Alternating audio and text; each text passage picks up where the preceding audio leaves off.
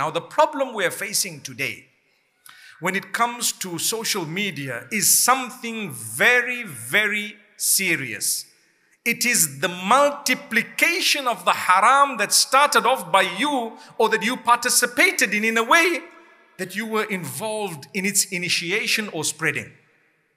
And that goes back to a hadith of the Prophet ﷺ about someone who sets a good example, someone who sets a bad example.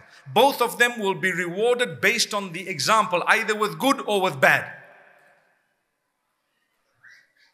When it is followed by others and spread right up to the day of judgment. So imagine you started something and it was bad, and people followed it. And before you know, on a platform such as TikTok, you could clock a million views and perhaps a hundred thousand repeats and reposts in no time. The sillier it is, the more likes it gets. Have you noticed? The more vulgar and pornogra- pornographic it is, the more reposts it gets. Swearing and all that. Thank you. I didn't say it, you said it, Habibi. It's true.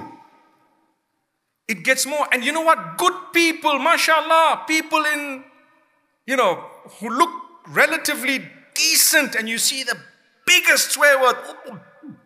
Did I just hear that?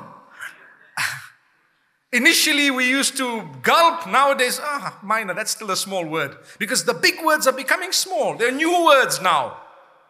Songs. You know, people were talking about prohibition of music and so on. You know what I say? The lyrics are so vulgar. No religion on earth, Christianity, Judaism, and Islam, all three of these actually prohibit those type of lyrics completely. But are we interested?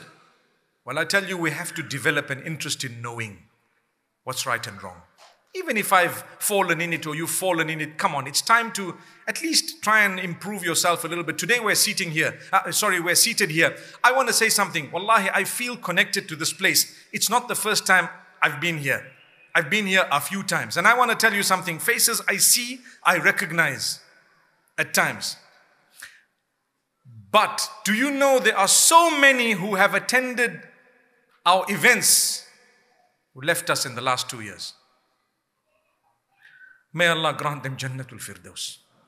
From your families, your friends, your relatives, those who've passed on, may Allah give them Jannah. And guess what? We could be next in line. Is it impossible? It's not impossible. That's why I say, all you got to do is just tell yourself, inshallah, I'm going to improve, even if it's one millimeter. If you leave this venue today, believing within yourself that I need to improve a little bit, at least we've succeeded. That's all we're asking for. For each other, even myself.